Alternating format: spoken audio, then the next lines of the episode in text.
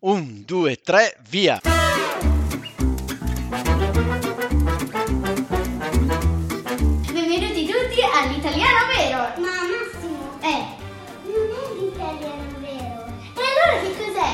è l'almanacco vero! Ah già!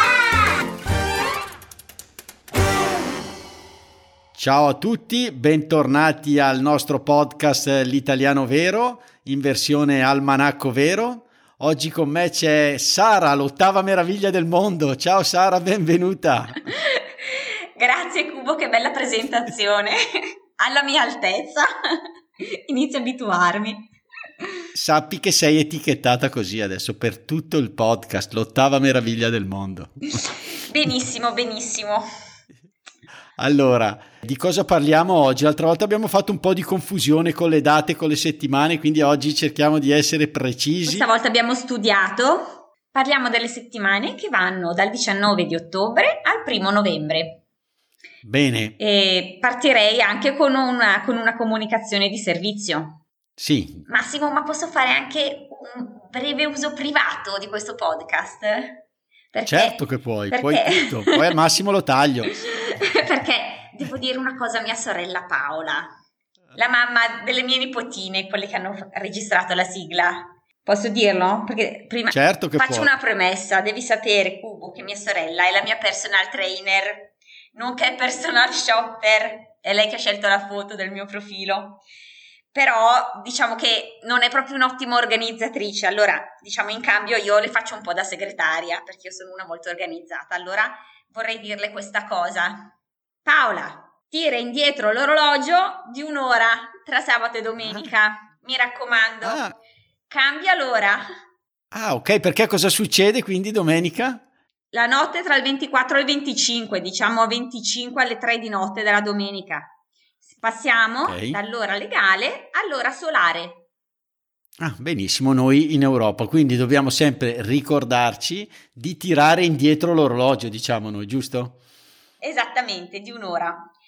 Praticamente è una convenzione che viene adottata, per cui l'ultima domenica di marzo eh, passiamo, diciamo, portiamo avanti l'orologio di un'ora e poi l'ultima domenica di ottobre invece torniamo all'ora solare, tirando appunto indietro l'orologio di un'ora. Di un'ora, esatto, e quindi diciamo che spesso per noi coincide un po' a marzo con diciamo l'inizio dell'estate. È vero. E, e invece, e diciamo in questo periodo, quando tiriamo indietro l'orologio, le giornate si accorciano ancora di più, il sole cala prima e ci sembra di essere entrati nell'inverno. Però- però, Possiamo dormire un'ora in più.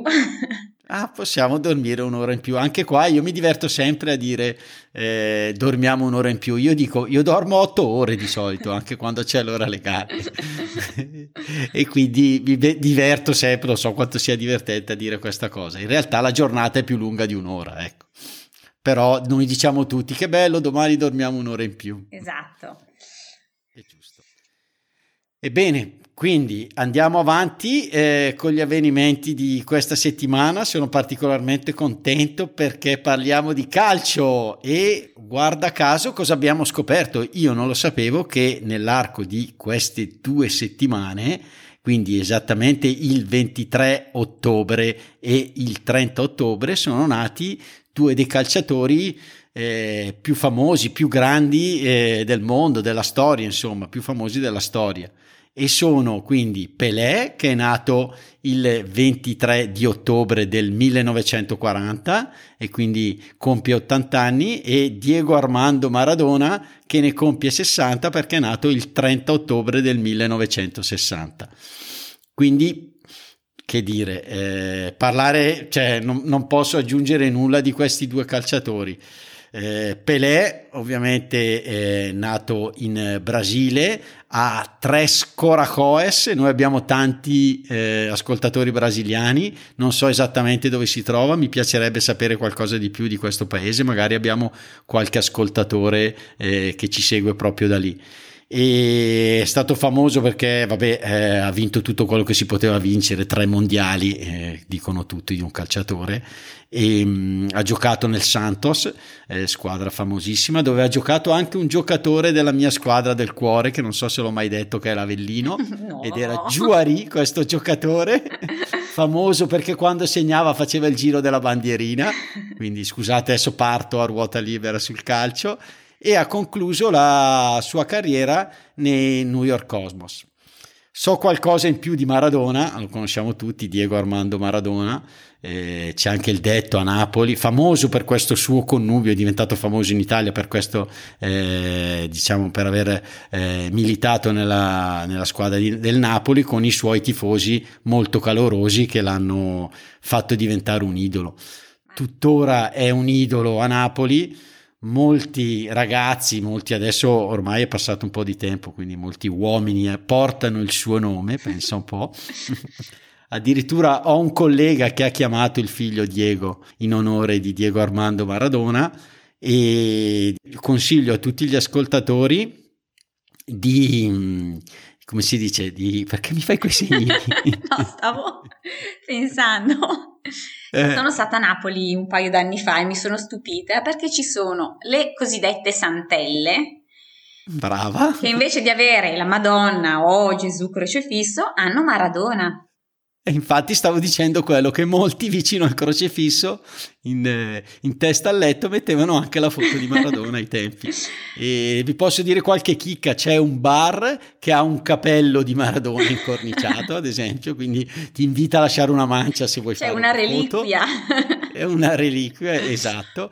E invito tutti gli ascoltatori a guardare, c'è un documentario film su Netflix proprio dedicato a lui che racconta un po' l'ascesa e anche un po' forse la caduta, eh, diciamo, di questo mito che poi alla fine ha avuto qualche problema, un po' genio e sregolatezza, un po' come tutti.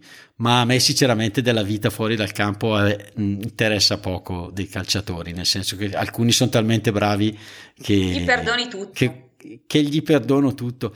Tu pensa che in questo film, vabbè, fa vedere quando arriva a Napoli ci sono 80.000 persone allo stadio solo per salutarlo. Quello mi fa venire solo i brividi a pensarlo. E racconta, dice, ma il, fece un famoso gol alla Juventus su punizione di seconda e nel film fa vedere il, praticamente il commento del post partita, il telecronista che dice non ha fatto tanto bene ai napoletani questo gol perché ci sono stati eh, due attacchi di cuore e tre infarti a seguito di questo gol di Maradona. Quindi pensa, pensa come era sentita, diciamo, come era, un idolo, ma lo è stato. Vabbè, famosi i suoi gol li abbiamo ricordati ai mondiali dell'86, il gol di mano eh, nella partita contro l'Argentina e l'altro gol dove scartò praticamente l'intera squadra per, per andare a segnare, considerato uno dei gol più belli di tutti i tempi, l'avevamo già detto, e c'è questo aneddoto e c'era anche questa canzone a Napoli, Maradona è meglio Pelé. E qua lo lasciamo ai nostri ascoltatori decidere chi sia il migliore. Io ho la mia idea. e va bene, quindi pensa a te questa diciamo coincidenza, questo aspetto, 1,60, 1,80 anni, eh, alla fine diciamo nel, nello stesso mese, entrambi nel, nel mese di ottobre. Ciao, sono Cubo, scusate l'interruzione dell'episodio. Volevo annunciarvi un'importante novità. Da qualche settimana abbiamo messo a disposizione la possibilità di ascoltare i nostri episodi con i sottotitoli e di scaricarne l'intera trascrizione in PDF. Potete trovare un'anteprima selezionando la voce trascrizioni dal nostro sito. Diventando nostro patron potrete accedere ad ulteriori trascrizioni. Se vi piace l'idea, aiutateci sostenendoci per rendere le trascrizioni sempre più numerose. Grazie e buona continuazione.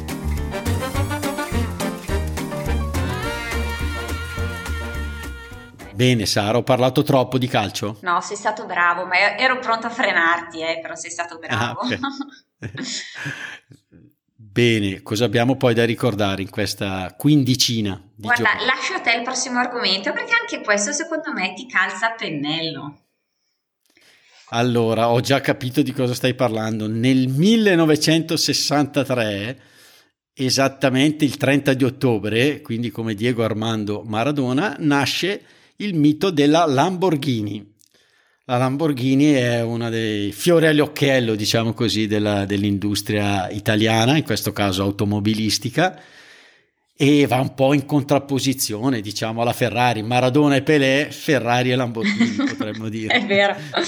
Giusto? È vero, è vero. E, e pensa che eh, come nasce, io l'avevo sentita questa storia qua, adesso l'abbiamo approfondita appunto prima dell'episodio, nasce eh, come nasce la Lamborghini, era una fabbrica di trattori. E mh, mm, ci fu una discussione tra Enzo Ferrari e Ferruccio Lamborghini, appunto il, il fondatore, e Lamborghini muoveva qualche critica a, appunto alle Ferrari di Enzo Ferrari e Ferrari gli rispose il problema è che tu sei capace solo a guidare i trattori, non le Ferrari. Quindi un po' Lamborghini Ferruccio colpito nell'orgoglio decise di, di fondare appunto questa, eh, eh, questa casa automobilistica e dove eh, nel 1962 appunto la fondò e la, iniziò a lavorare al primo modello di auto che uscì nel, proprio nel 1963 quando quindi nasce appunto il mito eh, della Lamborghini il 30 ottobre 1963 eh, appunto si festeggia più che altro l'uscita della prima automobile sportiva di questa casa. Abbiamo scoperto un'altra cosa, io non la sapevo, lo ammetto, perché il simbolo del toro c'è nella Lamborghini. Lo sai tu, Sara? No, non lo so, Massimo. Perché? Perché Ferruccio Lamborghini è del segno zodiacale del toro. Bellissimo! e, e quindi e, appunto ha, ha, deciso di darlo come simbolo della, della casa automobilistica e anche le, le sue macchine spesso eh, appunto sono dedicate ai tori come ad esempio la, la famosa Diablo una delle macchine più famose. Eh, io ricordo negli anni 80 quando so, avevamo 18 anni insomma che proprio sbavavamo per le macchine sportive, c'era questa Kuntak, la Kuntak era la macchina dei sogni, quella, quella forse non, non, ricordo il nome del toro, ma ad esempio la, Dia, la Diablo, la Gagliardo, che è la razza di un toro, e la Murcielago che è dedicata, ho scoperto andando un po' a rovistare su internet, che Murcielago è il nome di un toro che nell'arena di, Go- di Cordoba nel 1879, pensa te, resistette a 24 picche. Quindi il torero, cosa che accade molto raramente, eh, decise di eh, concedere l'indulto al toro. E quindi questo famoso Murcielago, che appunto dà il nome a una delle macchine della Lamborghini, eh, è, diventato, è diventato un toro famoso. Ecco. Ho capito, molto interessante, non lo sapevo. Quindi sei anche un esperto di motori. Ma sì, diciamo che non lo so, le, queste macchine così famose le conosciamo tutte, esperto, un po' mi sono documentato prima del podcast. Però mi, ci piace, qui c'è molta Italia, andare a cercare un po' queste, queste chicche e raccontarle ai nostri ascoltatori. Io quella proprio del simbolo del toro non me l'ero mai chiesto il perché.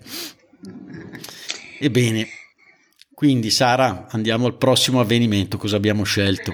Allora, abbiamo scelto ehm, un personaggio. Io parlerò di un attore e produttore che però ti voglio fare indovinare perché devo sì. dire che il suo personaggio più famoso, che piano piano ti andrò a svelare, potrebbe anche essere un tuo antenato, perché avete molto in comune.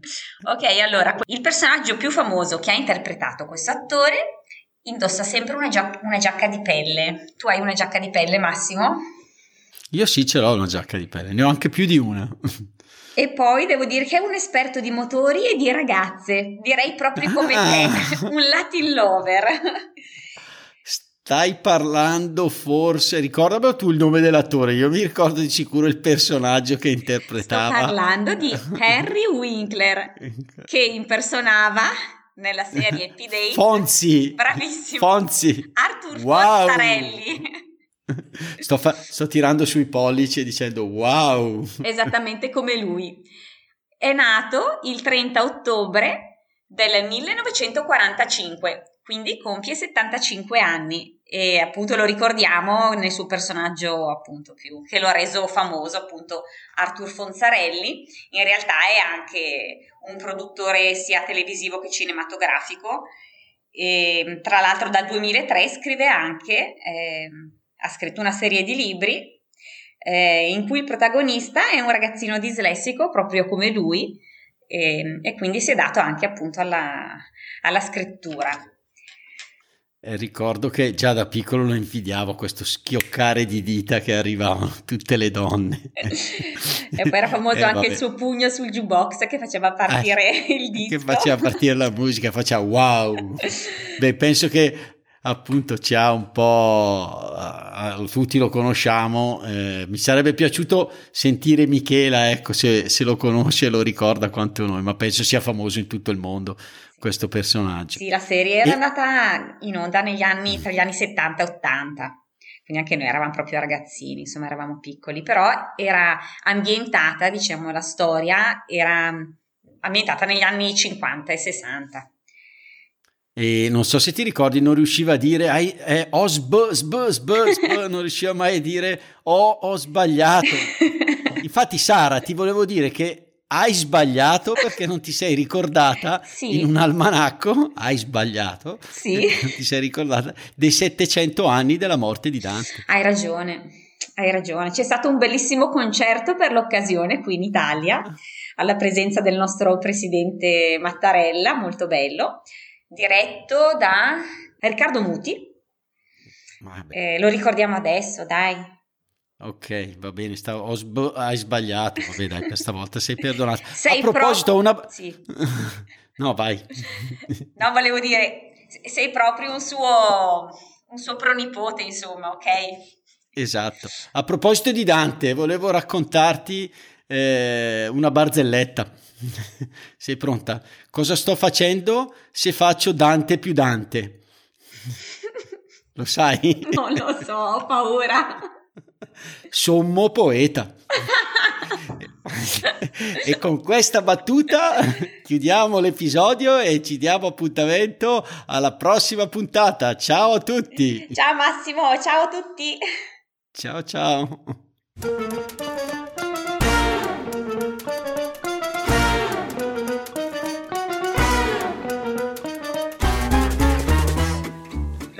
Questa la, no, questa no, non la sono proprio divertita. no, dai, è, è venuta carina, dai, non è male.